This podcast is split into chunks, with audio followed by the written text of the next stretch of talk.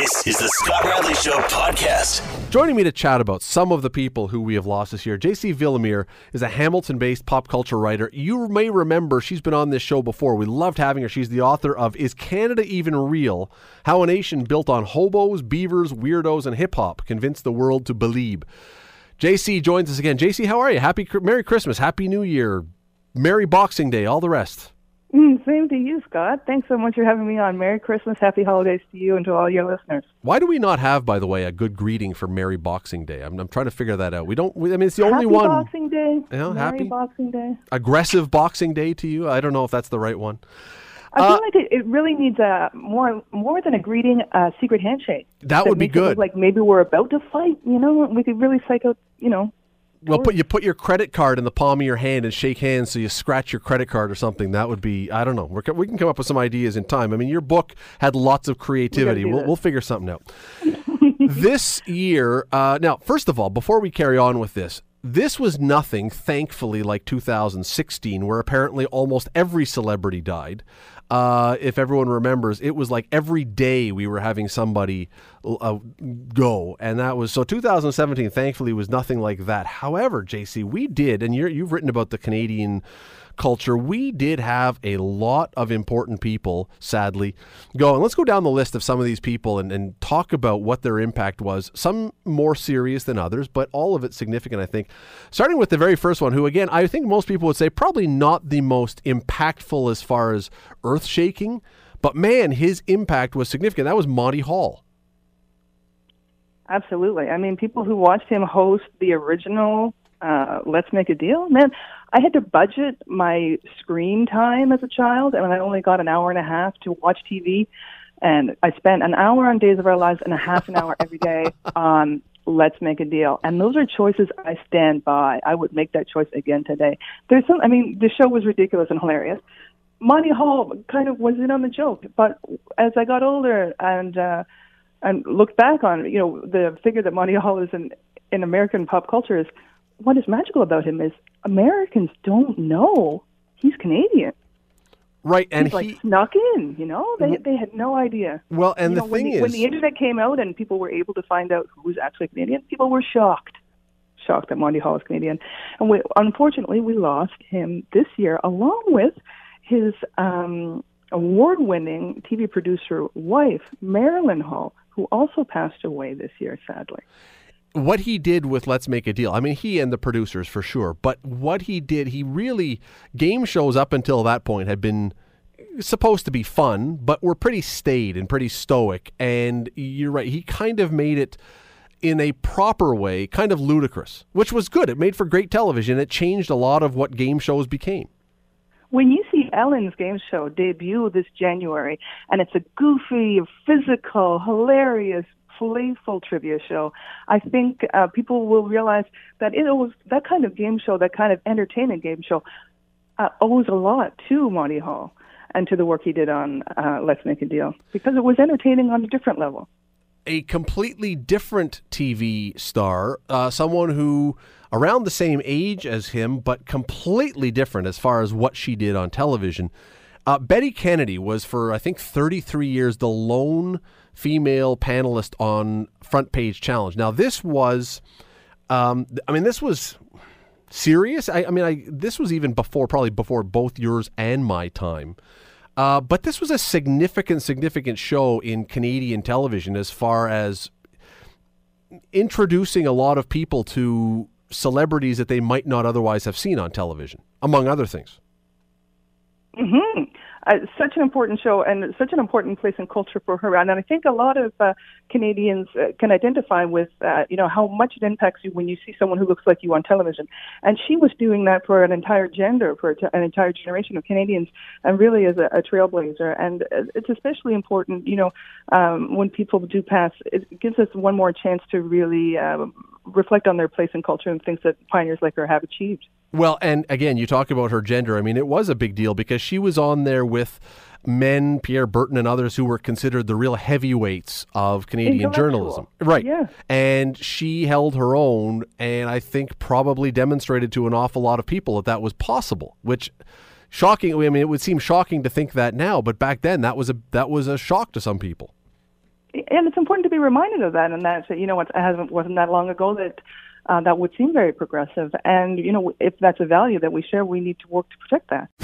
You're listening to the Scott Radley Show, weeknights from 6 to 8, only on 900 CHML. Continuing our conversation with JC Villamere, Hamilton based pop culture writer, author of Is Canada Even Real? How a Nation Built on Hobos, Beavers, Weirdos, and Hip Hop convinced the world to believe. You got to read that book, by the way. It's a terrific book. Uh, we are chatting about some, speaking of Canadians, some Canadian legends that we lost in 2017. And JC, I know that one of the names that comes to the top of your list uh, is someone we lost two or three months ago, I guess, maybe a little longer than that. Stuart McLean. Talk about Stuart McLean and what uh, why he was so significant. Well, I know I join a lot of fellow Hamiltonians in feeling like this Christmas was a little bit different and a little bit uh, more melancholy this year because we didn't have a stop from the Stuart McLean Christmas uh, tour this year, like we had so many years past. And uh, I've attended with my family over the years in Hamilton and also around the province, but you know wherever I'm living, because he goes um, to so many uh, big and small towns and has a way to connect them. Um, and so, for many families who who held that as a tradition, or who enjoyed um, his Christmas stories on his uh, weekly CBC radio show, The Vinyl Cafe, uh, it was a bittersweet Christmas without him. The first one um, without someone who's who's a you know a regular guest in their homes. Why? I mean, lots of places, lots of people are able to tell funny stories and communicate. What made him unique? He, he had a real humble sensibility uh, I think that a lot of Canadians identified with. Uh, I think he reflected back at many of us an idealized sense of ourselves that we aspire to, but in a, a really folksy, accessible way. Um, he was an award-winning humorist uh, who got a start, you know, on the CBC program. I think Morningside. He worked with Peter Gzowski, uh, who who shared that gentle sense of humor. Um, and I know he just had built up such a huge fan base and following uh, through from the 90s on till until uh, he passed this year. Um, that he'll be sorely missed. He's a, a three, at least three-time winner of the Stephen Leacock Medal for Humor, Canada's um, most prestigious award for humor writing, and uh, and his holiday stories especially um, are a tradition, I think, for a lot of Hamiltonians and Canadians. Yeah, I, I, had him actually as a journalism prof when I went to Ryerson. Never got the comedy side when, when he was teaching us. Uh, that you know, he was a great teacher, but I, I, would have loved it if he just sat there and told us stories. That that would have been a lot easier. But oh you know. my goodness, what a wonderful experience! Oh my goodness, I'd love to hear more about that sometime. Uh, down the list, a name that probably is not as familiar to some people, and I don't even. I mean, I'm assuming it's familiar to you because he has the rare. Uh, resume item of being, I think, the well, other than Martin Short, the only cast member ever to be on SCTV and Saturday Night Live. A, a, Canadian guy, Tony Rosato. What do you know? Do you remember? Do you even remember Tony Rosato? Yeah, one of only three actors ever to be cast both on Saturday Night Live. Oh, was it three? And okay. SCTV. Um, so really, uh, you know, a comic actor who really uh, established himself. I mean, between those credentials alone, it's a wonderful career. Yet weirdly, and, though, not as well known as you would might have expected someone who had that kind of legacy. It's true, yeah. Um, and but he has passed away relatively young. Uh, he was born in 1954. Um, you know, so that's he has, has certainly um, would have had potentially a longer career out ahead of him as well. One a name that a lot of people may know, may not know, because not everybody watched his show or his station, but. Uh, a guy named David Mainse, who was the guy behind uh, 100 Huntley Street. Now, this is religious broadcasting. Again, not everybody would have, but he was a guy who came along and was doing this, especially earlier on when the Bakkers were in their scandals and there was all kinds of televangelist scandals. And this guy somehow in this area, based in Burlington, remained absolutely squeaky clean and has remained relevant and thrived. Uh, he's really hit on something that people respond to, and I think it's a wonderful local success story. Um, you yeah. know, it's it's uh, you know it's people like that, and also you know, the loss of a longtime McMaster leader Peter George. Yes. I think that is another, you know, one that we really feel, uh, especially locally. Uh, he served three terms as pre- president and vice chancellor of McMaster University. Um, he had been retired for, boy, a few years, seven, seven, yeah, six or seven years. No, Um, but as such a familiar face to so many in the community over the years, and oversaw just a period of major growth for McMaster as well in terms of um, not just his size and the city in terms of its footprint, but also um, I think as uh, the reputation of the school uh, nationally and internationally with the research that that um, you know was undertaken under. And both of them very very understated. Yeah, both of them very understated. Uh, okay, we That's have 30 right. seconds, and I hate to do this in 30 seconds because there's no way you can do this in 30 seconds. I acknowledge that, but we can't not talk about Gord Downie because that really probably if you put the list together, he would be number one. He would be the first name you would probably think of. Absolutely. And it's important to point out to people that Leonard Cohen passed in 2016, November 2016. I didn't want anyone to think that we will be overlooking Leonard Cohen. true. Um, but, uh, you know, for 2017, uh, in terms of a newsmaker who has impacted uh, arts and entertainment, uh, as well as politics, um, and inspired so many and, and drawn so many Canadians together through the arts, um, you cannot, uh, you can't, there's nothing bigger or more than Gord Downie for Canadians. It is. Uh, it was. It was an unbelievable story. Just the amount of outpouring, whether you're a tragically hip fan or not. And this is the funny thing. And I, I remember that many tragically hip fans at the start of the year, but by the end of the year, there clearly was, and clearly whatever had happened. Uh, with that story, he had been able to resonate in a way that uh, even that band, with its success before, had not been able to do. Uh, J.C. Villamere, uh, again, you can find her book. Uh, Is Canada Even Real? It's a terrific, it's a funny book, it's a relevant book for Canadians. Appreciate the time today. Thanks for doing this. My pleasure. A real delight to talk to you, and uh, such a great time to talk between the holidays. You're listening to The Scott Radley Show, weeknights from 6 to 8, only on 900 CHML. Have you set foot outside today? If you have, you know what it means when Luke, during the news break, during the weather break there, I mean, just a moment ago said it is minus 28 tonight. That's what we're expecting. Minus 28. Think about that for a second. It is flippin' cold. I, I think I'm allowed to say flippin' on the radio. That's flippin' cold. That is really, really cold. Well, it's not going to get much better because by the time we get around to New Year's, uh, we're still expecting something in the neighborhood of minus 20 which again falls into the category of flippin' cold. Well, that brings me to my next guest. Trent Courage is one of the founders of the annual Polar Bear Dip. He's been doing this for 32 years and will be doing it again this January 1st. Trent, um, I got to tell you, I've always thought you guys were a little bit nuts. Now I am absolutely convinced that you are a little bit nuts.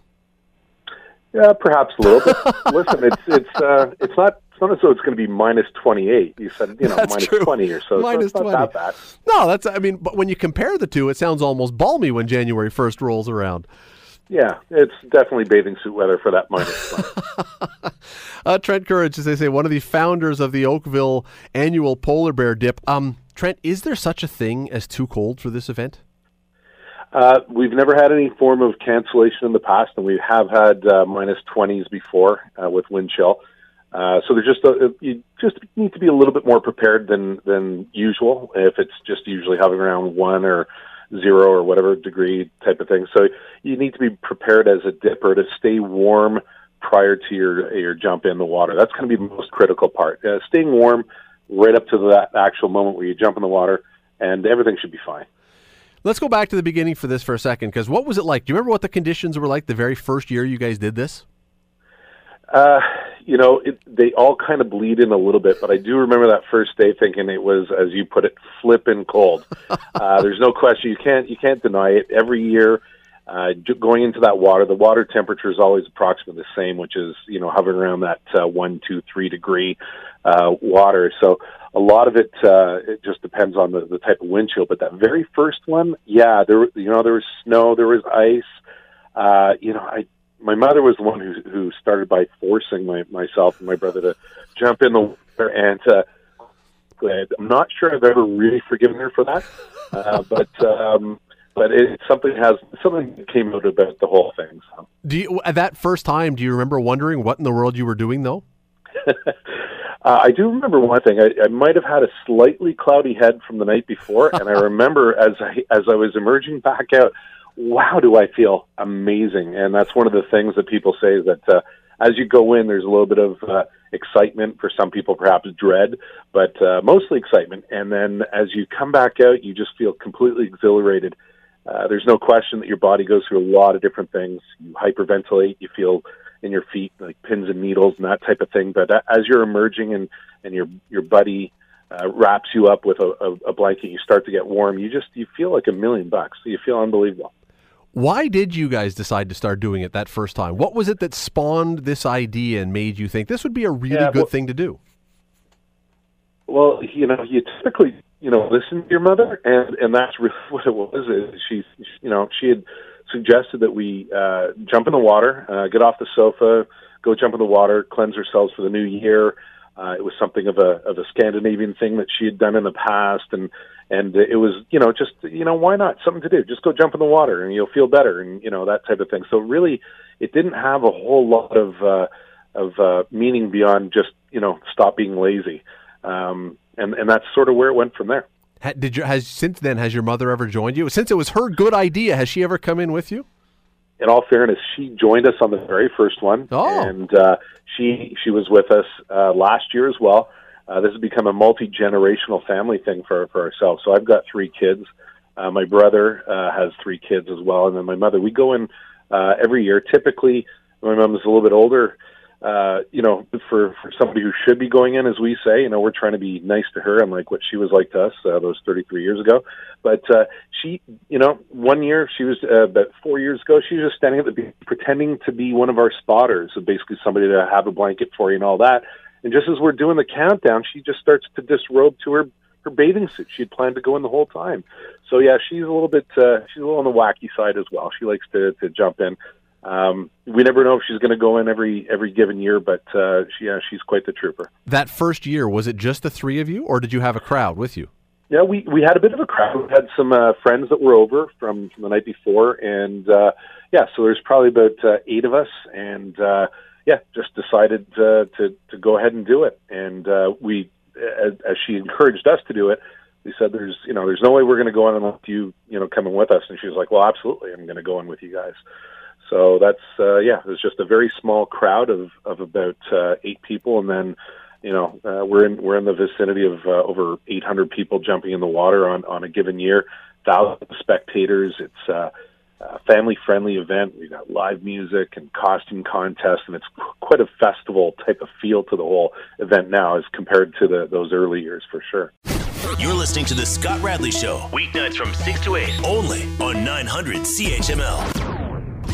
Scott Radley Show on 900 CHML. Continuing our conversation with Trent Courage, co-founder of the Oakville Polar Bear Dip. That would actually be very good advice. That song, uh, if you're going to be in the water, stay moving. I'm thinking is probably a really good uh, piece of advice. Is it, Trent? Definitely moving around is a, is absolutely great advice, and not only that, a lot of people call jumping into the water uh, polar bear dip. So yeah, jump jump to keep warm, and then jump in the water. Absolutely. You said you started this uh, with eight people that first time, 32, 33 years ago, and you're now up to 800. How how does that grow that much? Because it's you've obviously had massive success at this. How does that happen? Well, you know, in in fairness, when when uh, my brother and myself, uh, along with our mother and, and a few friends, jumped in the water that very first time, there was there was no real anticipation that we were going to do anything, you know, grand with it. It was just something that we did, and then it was like, hey, that was fun. We should do that again. We should do that next year, and it, it grew some legs. Just general, uh, you know, just people talking about it and that sort of thing. But it, it it's incredible how the human nature is is so giving in a lot of levels, and I think a lot of people realize that that you know we're very fortunate where we live in in uh, Canada.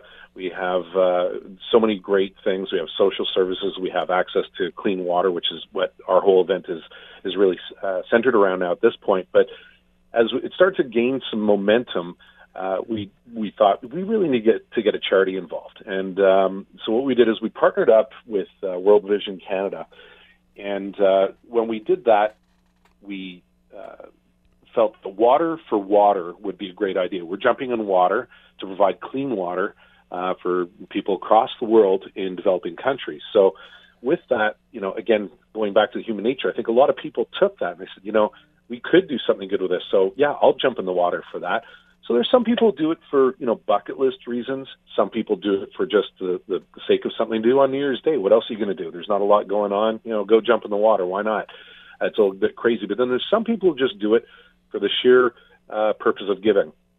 So they help to raise money, and and this all goes to World Vision Canada, which inevitably brought us to the point where 30, uh, three years later, we uh, we've raised uh, almost 1.6 million dollars for World Vision Canada, and with that uh, you know, the internet was another big part of it. You know, we got polarbeardip.ca. I, I, you know, I can't even remember back when we first got that website, but my brother and I run a company together. We we purchased a website for our company at the same time. Hey, we might as well get a website and let's create something. But I can't give enough, uh, uh, I guess, kudos to the volunteers. Without all of this, you, you can't do it all unless you have volunteers, and that's good the good human nature that people have again. So as more and more people climb on board, and then social media comes into play as as you know evolu- uh, uh, you, as it's evolved over over the past 10 years more and more people find out about it. So that's how the numbers have grown. Just by the sheer organization of it the volunteers we make this a very very fun event. It's not just about jumping in the water. It's family friendly we have live music. We have costume contests. So it's it's become uh, very much not just uh, uh, an Oakville thing, uh, but it's extended uh, right across, uh, you know, South Central Ontario, and then we have people coming in from all over. We just got named as one of the ten uh, top destinations to to be at uh, in North America for New Year's, Oakville, Ontario. Could you ever imagine just a small town? You know, they don't mention, hey, go to you know Toronto for for something, but specifically Oakville. So you know, with all that, it's just uh, it's grabbed uh, a lot of attention and uh, it's gotten a lot of legs. And I guess one of the things about this that's gr- I assume is there's no limit to how many people you could you could have there, right? I mean, you could you yeah. could make this as big as you want, really. Yeah, it's it's one of those things where you get some people that repeat uh, doing it, which is one and so if you get more and more people adding on, so the the numbers do grow, you could in essence, go to eight, nine thousand, twelve hundred, moving forward into larger numbers. The things that, that become limiting are we do need to make sure that the event is very safe. So there's a certain amount of space on the beach that you have. So what we did, you know, when we were doing about uh, you know 150 to 200 people, we were able to do one big wave of people just you know running in. And one year, there was so much ice that got built up. We had about 20 people working on the, the ice the morning of just to try to make a passageway of 20 feet into the water. So we couldn't have 300 people running into the water through a 20 foot space. So we kind of had 10 and 15 people running out at a time, going in, coming back. And so, you know, sometimes you have to adapt the, to the situations. But uh, last year, uh, with the numbers that we had, we had about 250 to 300 people in at a time. and So we had three major waves of people going out huh. into the water. So, yeah, we you know we're we're I guess bound by the amount of uh, you know beach space that we have and and keep it all safe and, and all that. But at the same time, who's to say you can't do it multiple ways, which is why we started that whole. What is the ice situation like this year? There's got to be some. Well, you know, we we go down there every day. I'll, you know, I'll be honest with you. It's it's one of those things where we do always have a concern with that. And there hasn't been anything too major. We have, as mentioned, upward of uh, 50 volunteers the day of, uh, and then we have a bunch of volunteers prior to that. So we'll be down there tomorrow. We'll be breaking up some ice, uh, trying to get it to to you know go out a little bit further, maybe down down the beach, and uh, we'll continue to do that. And then the morning of, there's just a lot of effort that's put into making it uh, accessible. So yes, there has been some ice buildup. Not the worst we've seen, which is nice. Uh, we have seen one time we had a, a shelf of uh, about 15 feet high of ice that we had to kind of mm. mandate around. Not ideal. So it, not ideal. Uh, that was also when we had smaller numbers. Uh, so as the as the numbers grow and the number of people coming out, we have to you know adapt in different ways. But you know it, it's it's incredible the, the number, like I said, volunteers that you know, we get their friends, family, but also we have a volunteer tab on our polarbeardip.ca website. And, uh, you know, a lot of people. We get a ton of people from from World Vision coming out to help out uh, the Tr- day of for registration and all that too. Trent, I only have 10 seconds. Unfortunately, we're pinched for time, but Oh, uh, time and place for this. If someone, I, they can go to the website for sure, but time and place for this. Time, time and place. Coronation Park in Oakville. Festivities start with live music at twelve thirty. The ju- dump uh, into the water is right at two o'clock. Again, Coronation Park, Oakville. Uh, go go register online in, in advance at polarbeardip.ca. Trent Courage, appropriately named last name. Uh, we really appreciate you doing this. Thanks very much. Good luck on, on New Year's Day. Thank you very much, Scott. Appreciate your time. You're listening to The Scott Radley Show, weeknights from 6 to 8, only on 900 CHML. Would you go? I want to find out from you out there who are listening. Is this something you would do? Would you? Maybe you have done this. Would you go polar bear dipping? Is this something that would appeal to you? And if whether it is, whether it isn't, what is the stupidest thing you've ever done? We got a few minutes here, and when I say stupidest, I don't necessarily mean that it's not something you should do. There would just be people that would say, you know what, on a on a scale of adventurous slash wacky things, that would be up there. We've all done some things. I'll tell you, th- there's been a few that I've done in the course of my life that would probably qualify as that, that weren't necessarily something that I would. Well, if I knew what I was doing, maybe that would be the that's the key. See, if you go on a polar bear dip and there's people there that can help you, like Trent and the other organizers, that's a lot better than just going to the lake by yourself, I suppose, and running in. In fact, that's a lot better. Don't do that. Don't do that by yourself. They don't even they won't even know you're gone. Go where there are people because years ago I rode a small bull in a rodeo. That was not a good plan. That was in fact now that was with people around, but that was a that was a bad idea. That was a very bad idea. I didn't realize my body could fly as high off the back of an angry piece of future steak as it could. I mean, that was a really it sounded cool at the time. I wanted to be tough, not well conceived. Just like the days when we used to go skiing up at Horseshoe Valley in the days of the crazy Canucks. Remember Steve Podborski and Ken Read and those guys, Todd Brooker? And we would always watch them doing their skiing, and they would just go into their tuck and tuck the poles under their arms and get low and go straight down the hill as fast as they could. See, that works really well when you're the only skier on a course that is designed for that kind of behavior, not when there are pleasure skiers doing moguls and nice soft carvings. And here I can. No chance to stop. If someone cut in front of me, it was Blamoville, and that happened more than and and if we could find a jump, all the better. Get as fast as you can get going, and then hit the jump. And generally, it became like a yard sale. There'd be a ski over here, and 700 yards down the hill, there'd be another ski, and the goggles would be on a mogul somewhere in a pole. Hopefully, had not impaled yourself when you landed. We've all done those things, right? 905 645 3221 or star 9900 if you have one of those things that you would categorize as questionable. Questionable. See, every time I think of the polar bear dip, and again, I don't even know if I'm allowed to say this on the radio. I assume I am because the show was broadcast on public TV, but I have that that episode of Seinfeld go through my head where George Costanza goes swimming in the cold water and there's shrinkage. That's all that comes to mind when I think of the polar bear dip is ooh, that that does not sound too enticing.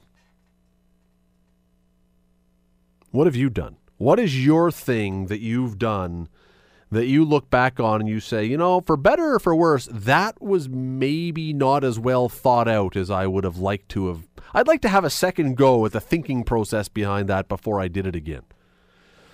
That one, that didn't seem like it was the, time on our street that we. Do you remember the game Kick the Can? And you would use a like a soccer ball or something, except we actually used a real can that had been bent in half so that there were jagged points to it.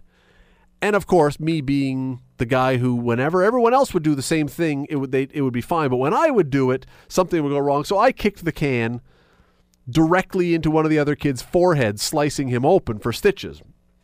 I would have liked to have been able to think through that one a little bit better. Not one of the shining moments.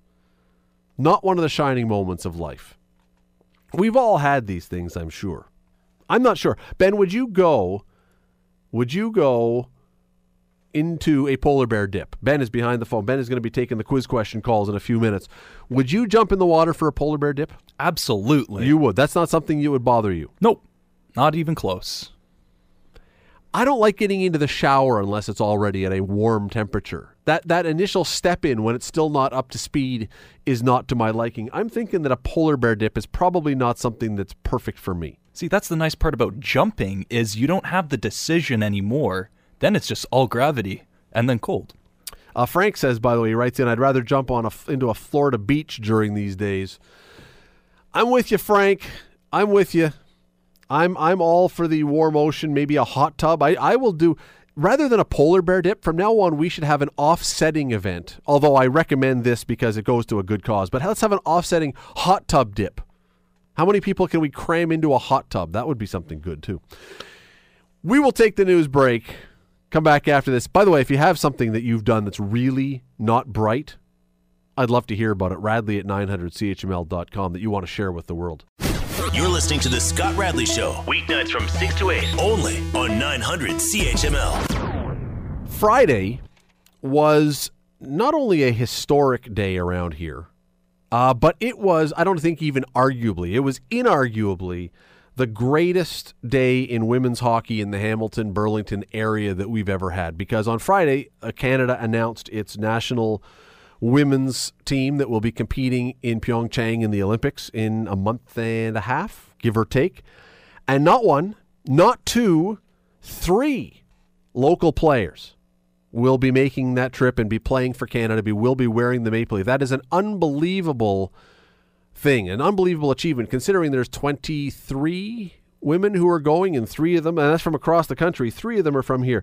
Uh, two of them join me now. Sarah Nurse Oops, I just hung up on Sarah. Ben will call her back. I've got to figure this out. Renata Fast joins me as well now. Right now, Renata, congratulations.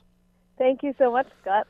This is um, well. How did you find out? What was it? What was it? How did you n- learn that you were going to be going to Korea? Uh, well, we had individual meetings set up. Uh, we knew the night before our times, and I was the second last one to go on the list. And when I walked into the coach's office, there was four coaches uh, sitting in their seats. I sat down, and almost instantly, um, the head coach uh, she put her hand forward and she said, "Congratulations, you're going to the 2018 Olympics." So you didn't have to suffer for too too long in the room. No, it was pretty much instant, which was very nice. but how long had you? Because if you were, did you say second last? Yes. Second. That that must have though been a painfully long wait to find out that. Yes, it was. Um, I only showed up to the rink about 10 minutes before my um, meeting, which was nice, but it was still the longest 10 minutes of my life.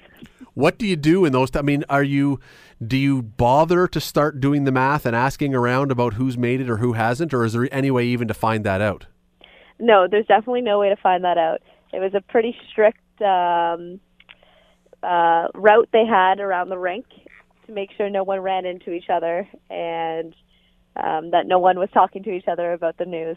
Uh, Sarah Nurse now joins us as well. We figured out how to get her on the air too, thankfully. Sarah, congratulations. Hi, thank you so much. Uh, we were just chatting with Renata about how you found out. I, she was the second last to learn. Where were you on the list of people who found out when you that you had made it? I think I was just before Renata. I think I was the thing before that. So you had to you had to suffer too then for a while. Yeah, we had to suffer all morning. And and for you, was it truly suffering? I mean, are you just biting your fingers and waiting with like almost in pain to find out? I would say the days leading up to it was definitely worse, just because we still had some games um, left to play, and so you obviously want to be at your best in um, in all those games. But I think that morning of it was kind of like, well, this is it's out of my hands now, and so whatever decisions the coach is going to make, they're going to make, and so I was kind of at peace a little bit. Wow. Okay. So now Renata, go back to you for a sec, just to finish this, because you said there was a path. So how did they do this? When you finished, you went out a different door, so no one could find out anything. Um, yep, they had kind of a U shape in the building, so you came in one door, went through to the coach's office, and then you came out a second door that way. um, yeah, you would you wouldn't see anyone. so when they said when she extended her hand and said congratulations, how did you react? What goes through your mind? Because this, I know, for every female hockey player in this country, this is the top of the mountain. This is what you've wanted for your whole life. What mm-hmm. goes through your mind? Honestly, I like froze up instantly. Um, I didn't believe it at first. My jaw dropped, and I was just kind of staring at her. And then once I kind of came back to reality, I, I stood up and I, you know, gave each of the coaches a handshake. But um, I think it was a big, a big relief, and you know, your dream finally coming true. It was a really long process, and it was a very challenging process. Um, and to finally be rewarded and find out the good news, it was, um, it was so exciting. Sarah, what was your reaction when you heard? What did you do? Yeah, I think it took me a second to kind of clue in and make sure my mind wasn't playing any tricks on me, like they actually said what they just said. So I think when they told me, I was just in shock, and I was so excited to even get out of that meeting and go call my family. Is that? I mean, was that what you did first? Run out of there and grab the cell phone? Yeah, absolutely. Um, I told my mom that I'd had that meeting at what was it, eleven twenty that morning, and so I know she was up worrying about it, so I called her right away.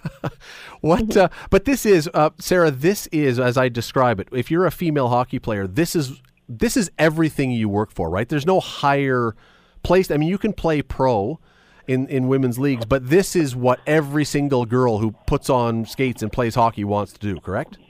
Absolutely, because I think when you're when you're a young girl, this is the thing that you watch on TV, and so this is ultimately what you aspire to do. Renata, when did this start? When did you actually start to think that you could do this? I mean, is this like within the last? Was this a ten year ago thing? You thought, hey, I could make the Olympic team, or is this really recent that you started to think that you might be a realistic candidate? Mm-hmm. Um, I think it was a dream from a young age, and it was a dream that was just kind of, you know, out there, but I I never really like knew if I was going to reach it, and I think it was really um, within the last year that it kind of you know, it became a reality that I was in consideration, and you know, it, it, it was it was a possibility, and if I worked hard enough, it could be there. Um, but I don't think it was like a ten year thing where I, you know, I knew it was going to happen or I knew it was going to be a possibility. It was definitely more of a recent thing, and uh, yeah. Sarah, there are so many steps along the way to this, though. You've played at how many age group teams have you played in now in the Hockey Canada program? Like three or four at least, right? Yeah.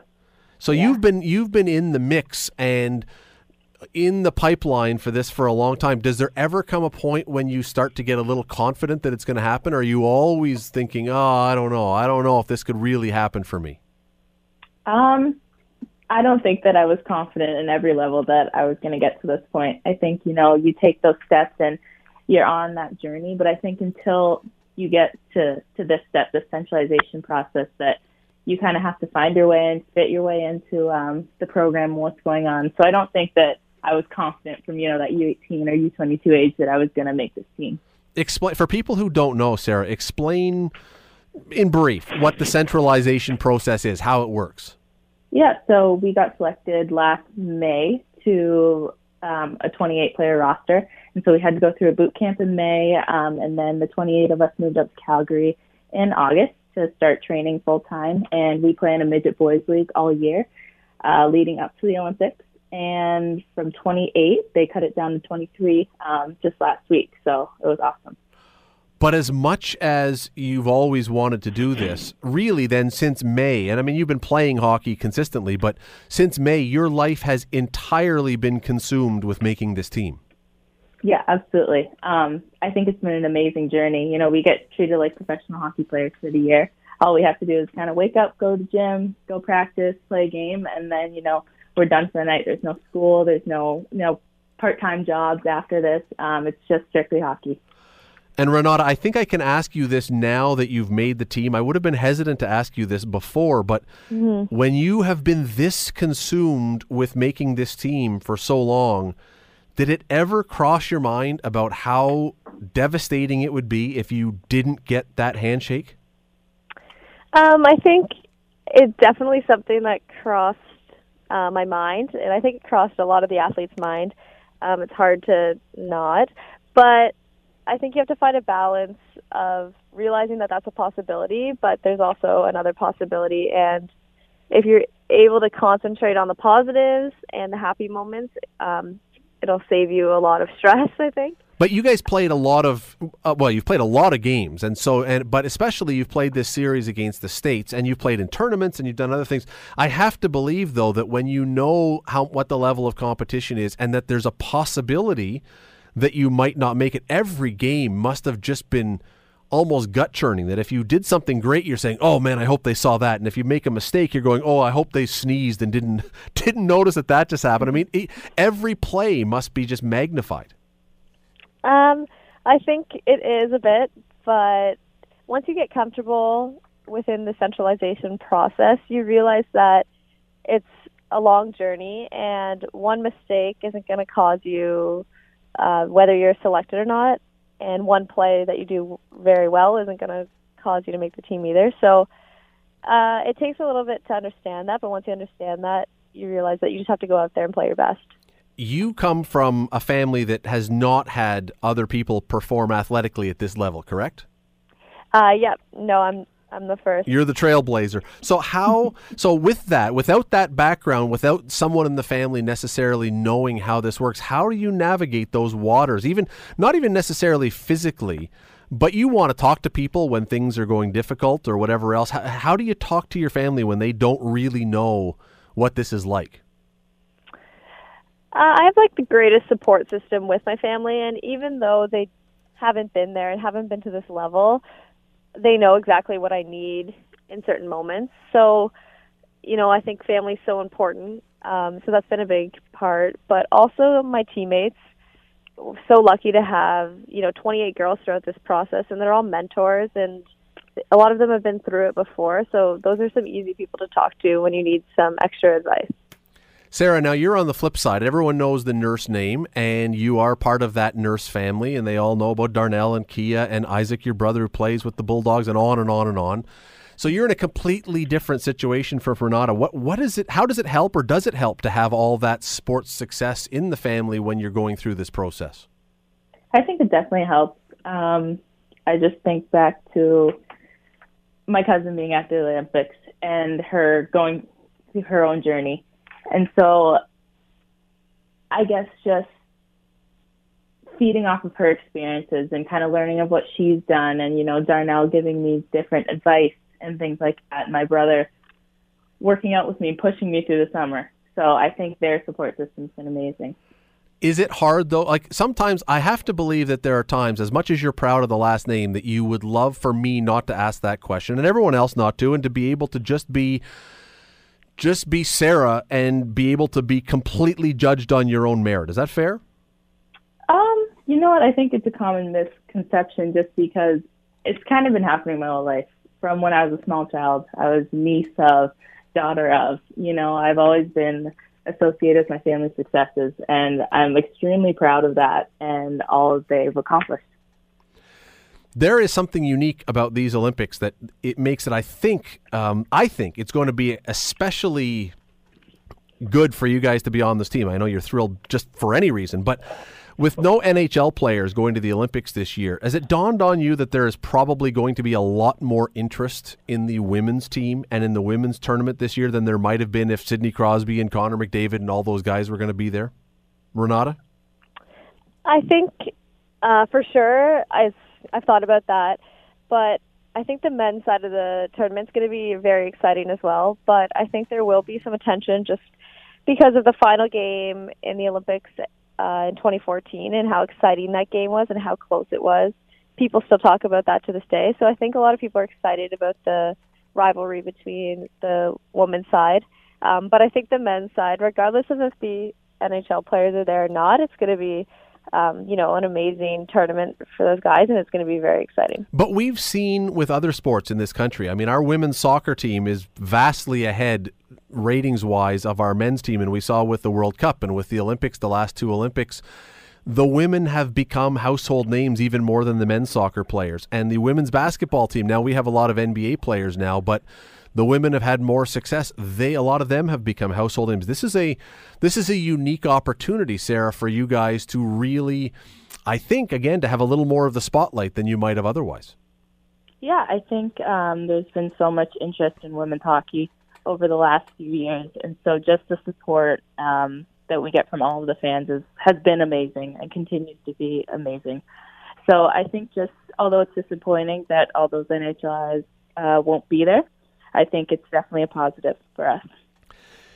There is, I haven't even mentioned her name, and I, uh, that's an oversight. I, I have to. Um, the third person who is going to be from this area playing for the Olympic team, of course, is Laura Fortino, who everyone knows got an assist to set up the golden goal in Sochi and uh, was, um, I, I would guess, Renata, as much of a lock to make this team as anyone pretty much that was on the lineup. There was no chance Laura wasn't going to make it. And you you're a defenseman like her. You play her position.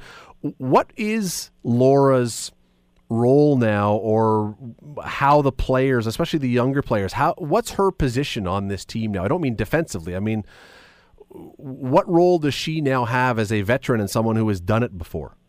Mm-hmm. Uh, Laura has a ton of experience. I was really fortunate to live with her this past year, and she was kind of a mentor for me throughout the centralization process. So that was awesome. But I think for the girls, um, you know, she brings a ton of energy to the rink every day. She's extremely passionate. Uh, she's so talented, and I think all of us look up to her. And um, you know, we know that she's gonna be such a strong player out there, and she's also someone really easy to talk to off the ice. So she's definitely taken on more of a leadership role as she goes into her second Olympics. The the fact that there was someone who came from this area who made it. Now we've had Becky Kellar before, who was from Hagersville. Uh, there have been others, but when you guys were coming along, Sarah, when you were thinking about making the team, does it make a difference if there's someone from your hometown? If there's someone from around here who made it, does that make you believe more than you might otherwise? Yeah, absolutely. I think um, Laura and I played with the same organizations growing up, and so I actually got to know her and her family uh, very well before the Olympics and things like that. So just seeing how she got to where she was um, was very inspiring for me, coming from the same place as her, um, and just being able to see that. So she's been an incredible role model for me. So what now? You've had uh, Friday was the day you found out. So you've now had that to celebrate. You got to come home and have Christmas. It's been, I'm sure, more than a whirlwind for both of you, and for well, probably more for Laura as well, but more for you two as first timers. What now? What happens now? You head back to Calgary, and then what? Yeah, we're um, back to Calgary uh, tomorrow, I guess, and then we play uh, a couple more games against the boys teams, and then I mean, before we know it, next month we'll be off to Korea. So Renata, are you? Do you guys have to then like pack for two months now? You're just gone from home for the next two months. You'll see your family at the end of February. Uh, yep. we actually have been since we've been centralized out in Calgary since August. That's kind of home right now, so everything is already out in Calgary. But uh, when it comes time to move, uh, to make our move over to Korea, yeah, we're definitely gonna have to pack for a while because we'll be over there for over a month, I think. Have you got your stuff yet? Have you got your? I mean, you both played for the national team, so you've had Canadian uniforms. But have they given you your Olympic stuff yet? We've received uh, an Olympic jersey when we were introduced uh, that we made the team, but that one's just to you know bring home and show our family. And we've been given some Olympic gear, but we definitely haven't received the whole package. Sarah, I mean, as much as you've wanted to do this, and as much as it's You've made it there now. Is there still an element, though, that it's a little bit surreal that this is actually happening? Yeah, I mean, I still, I don't even know if I believe it yet. I saw a commercial for the Olympics on TV the other day, and it was crazy just thinking that, you know, I'm going to be there um, in a month and a half or so. So it's definitely still surreal. Renata, same with you. Like, are there moments when you kind of shake your head a little bit and try to wake up because it's not really real? Definitely definitely hasn't hit me yet. Um, and I honestly don't think it'll hit me until I'm actually over in Korea. Um, but yeah, it's definitely surreal. It is. Uh, it is an amazing thing. There have been, as I say, there have been local Hamilton Burlington women that have been on Canada's Olympic team before, uh, but never more than one at one particular time. And now there are three. And uh, before you go, uh, I'll go on and ask you both. Sarah, I'll start with you. What is happening with women's hockey around here? Because something must be going on that we can be producing this kind of level of player all of a sudden in bulk. What's happening? I think just the amount of girls playing um, is increasing so so much, even from when I left for college. Um, there's just so much women's hockey. There's so many camps um, and opportunities for people to be playing hockey, and so I think that not only have they improved kind of the development of these girls as they're getting older. Um, I think just the sheer numbers is increasing, and I think it's awesome. Renata, there are, and I, I, Sarah's point is well taken, but there are a lot of girls playing in a lot of places, and they're not pumping out the same number of Olympians as we are. Is there something? Is it just the numbers, or is there something else going on too? I think the numbers is a big thing, but I also think we have so many resources in our area, and we're so fortunate for that. Um, like Sarah said, the camps that are available, I think it's people giving back in the community. For instance, when I was growing up, I attended Becky Kellar's camp, um, and you know to have these role models in our area, that helps increase the level of talent um, and the development, and I think that's a big part of it. It is uh, it is a remarkable story. It's a great story, and it is something that I know that everybody around here is going to be watching and be very proud of when they keep flashing up the names, and it's like, oh, there's another Hamilton. Oh, there's Sarah Nurse from Hamilton. Oh, there's Laura from Hamilton. Oh, there's Renata from Burlington. It just goes on and on, and it's uh, yeah, we haven't had that before, but uh, you guys, you've done an amazing job to make it there, and congratulations to both of you. I know that everybody around here is going to be cheering for you, so um, good luck going forward. Thank you. Thank you so much. That is Renata Fast and Sarah Nurse, both local women who will both be playing for Canada in the Olympics. That is, as I say, that is, we have only one other sport that I can think of right now that has that kind of local impact, local involvement. Ah, what's the word I'm looking for? Uh, in Olympics, especially in the Winter Olympics. And weirdly, because hockey at least makes some kind of sense. The only other sport where there's that much Hamilton, Burlington, bobsledding. We got a ton of men on our Olympic bobsled team. I have no idea how. Our Hamilton Mountain, you can't even push down the hill and you're already out of track. This is not where you grow up being a bobsledder and yet, oh, and you know where else? Snowboarding. Snowboarding. Two of sports, bobsledding and snowboarding. How do you learn to do those things in Hamilton? And yet we have. Very strange. And hockey. You'll be hearing lots, lots more about Sarah and Renata and Laura in the days and weeks ahead. Certainly, I know you'll be following that.